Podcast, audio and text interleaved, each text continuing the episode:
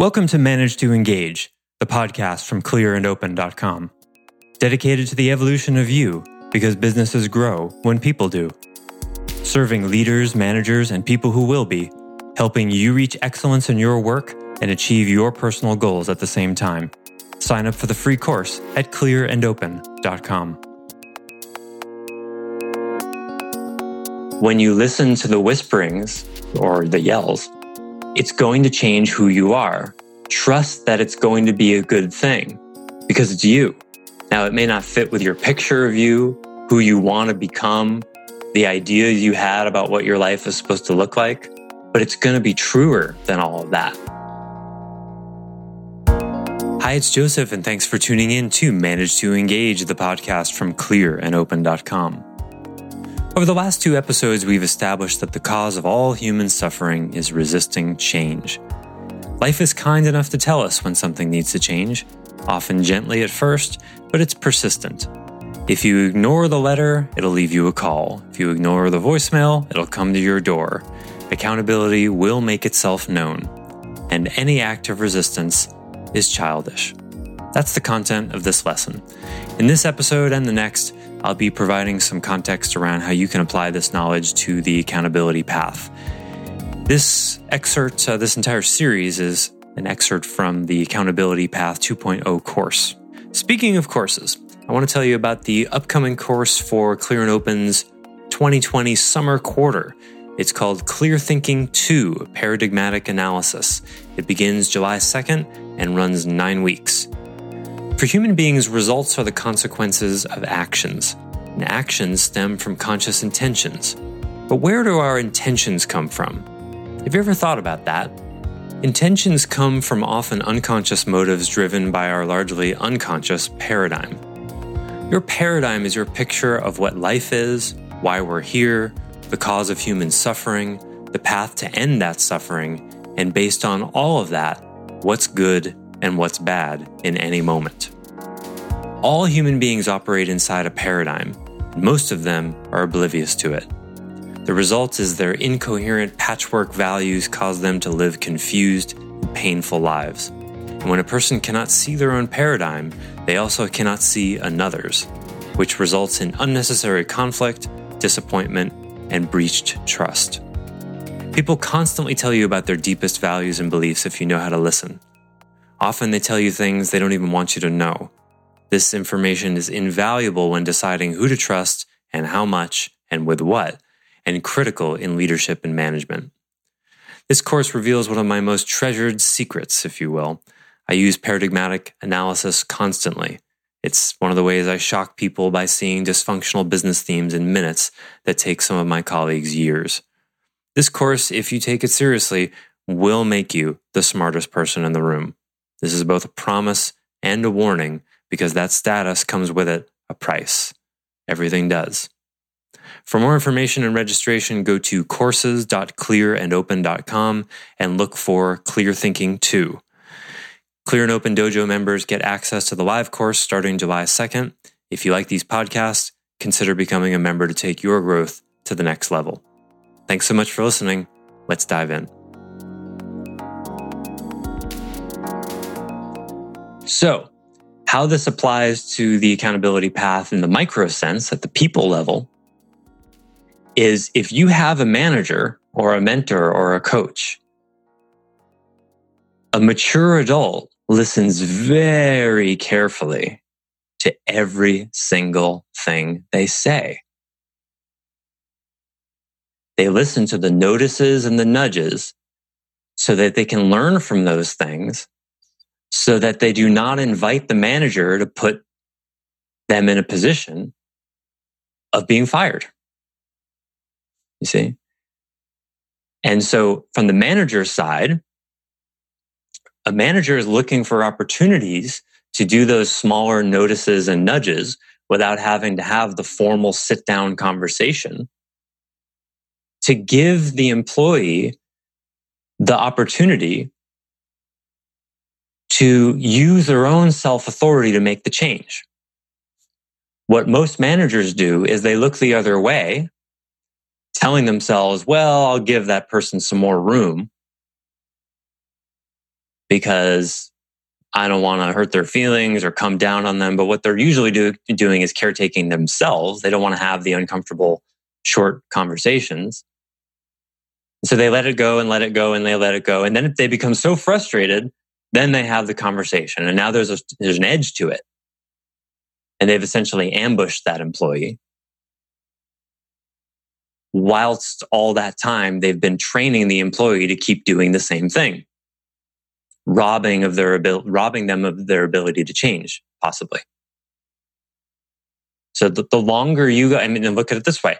How long does life tolerate you going to the gym, lifting heavy weights with bad form? Right? Or sitting at a desk with bad posture, right? For a little while, but eventually you're going to start to experience pain. So if you're a manager, you do that. You see what I'm saying? Be the messenger for life and apply the pain. Now, what that actually looks like, we're going to talk about in the mechanics of the accountability path. But what I'm wanting to impress upon you here is that life's accountability is a slow, steady building tide. It misses nothing. It excuses nothing and it gives you feedback for everything. That's what good management is. In the beginning, it does it in a supportive way. Maybe the pain's not so bad. Maybe it occurs as an opportunity. But eventually, it kicks your ass. The same way, eventually, you get fired. Right? The zebra with a common cold may do just fine, but the zebra that's really weak and sick gets eaten by the lion first. That's life. That's part of the design. Is it fair? That question is moot. It is. You know, that's how it is for all the animals here. They don't pay attention. They don't pay attention for just a moment and they get killed. That's how it is, right? Now, human beings have been, have managed to insulate themselves from that dynamic in, in the basic survival ways, mostly, not certainly, not all people. Many people live in survival mode not in fear of predators usually, but there's plenty of people in survival mode. But the accountability dynamic still persists. We're never free from it. But what is it that we all want, right? We all want this childlike notion of freedom where we get to do whatever we want, whenever we want with no consequences, right? Isn't that the, the dream of freedom? Just buy whatever we want, say whatever we want. You ever heard the term FU money? I want to have amount of money where I can say F you to whoever I want. Do you see how teenage that is? That doesn't exist, right? No one has that. The richest people in the world have to depend on relationships and building trust. Like they can't just be a total jerk, although some of them really push the edges of that. No one has that freedom. It does not exist here. So the sooner you surrender to, okay, I'm not here for my own childlike sense of freedom and happiness. I'm here to grow and learn. I'm not even necessarily sure what. Fine. Start listening. It's there. Life is telling you through the pain that you're in. You're already on the accountability path and life is your manager. And life, universe, God, Allah, spirit, insert whatever term you want there for the intelligence of life. I don't care whether you're, if you're an atheist or not. You don't have to believe in it. Just pay attention. It's there. Look through them. You don't have to believe in Mars. Look through the telescope and you'll see it. You don't have to believe in the intelligence of life. Look at it this way and you'll see it. Or you could decide that your belief about the intelligence of life is more powerful than life and see how that works for you. Go ahead. Dedicate your life to blissful irresponsibility. Go for it. Maybe that's what you have to do to learn. Many people do. See how that goes. Maybe you'll pull it off. I don't know.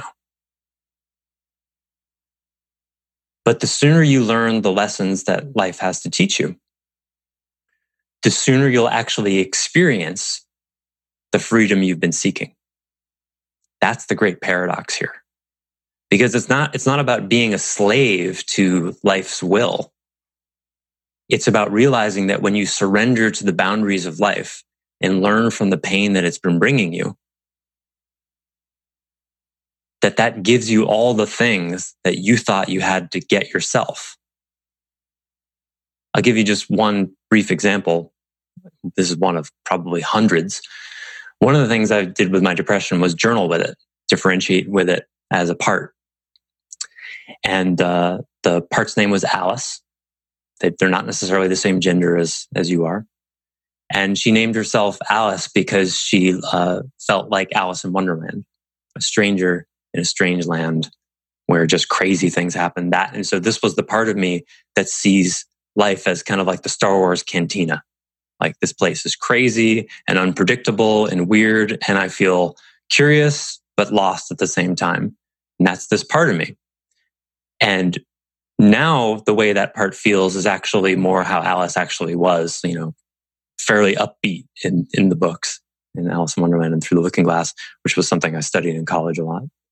But in the beginning, it was like a horror show, you know, of like danger and um, twisted characters and all that.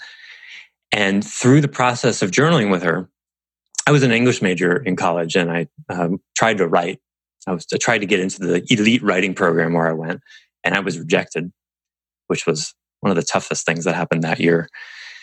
And uh, I tried to write poetry, but it was terrible. I even knew it was terrible then.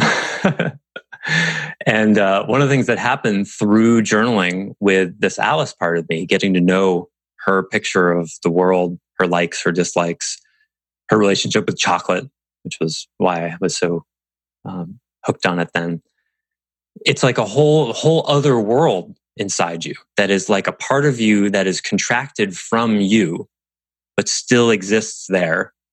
Some of the qualities come through. The depressive qualities certainly did but the the the pure qualities are also contracted from you as well. And so this part of me started writing back to me in verse. And most of it was rhymed so even though I was a terrible poet, I discovered this part of me who could write just at the drop of a hat in rhymed couplets. And it was quite good. I even got some of it published here and there. So the latent poet in me was there, but bound up with all the depressive qualities in this one big kind of contraction. So that's the beauty of it. Because these kinds of pains, you know, when I talk about the information that's in there, it can be guidance in your life. It can be gifts that you have, qualities that you have. She also held my intuition. The more I got to know her, I started to become far more, more intuitive, um, more uh, uh, emotionally sensitive. And I'm a very, very different person today than who I was before I got to know this part of me. I can stop babies on airplanes from crying just by looking into their eyes and feeling what they're feeling, which is a really useful skill and a, quite a magical thing. And that's what Alice taught me. That's what my depression taught me. It, it showed me how nearly unbearably sensitive I was like an antenna that picked up everything. And I didn't know how to filter. And so it became so overwhelming that the only response that this part of me knew was to contract, even to the point of wanting to die because it was that overwhelming. Now, I'm not saying that that's going to be the case for you. Uh, who knows? That's the thing. You don't get to know. When you listen to the whisperings or the yells, it's going to change who you are. Trust that it's going to be a good thing because it's you. Now, it may not fit with your picture of you, who you want to become, the idea you had about what your life is supposed to look like, but it's going to be truer than all of that. That's the beauty of it. But the process is filled with surrender, letting go of fear. Process is about trusting life, right? Because if life is holding you accountable and you don't trust it, well, then you're not going to listen. Same way you wouldn't listen to a manager you don't trust.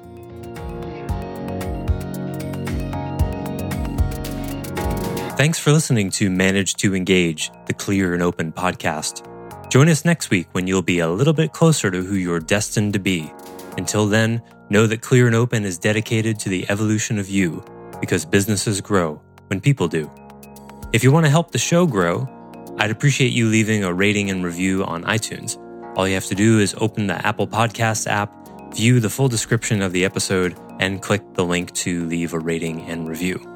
Or you can go to clearandopen.com slash review and it will bring you to the right place.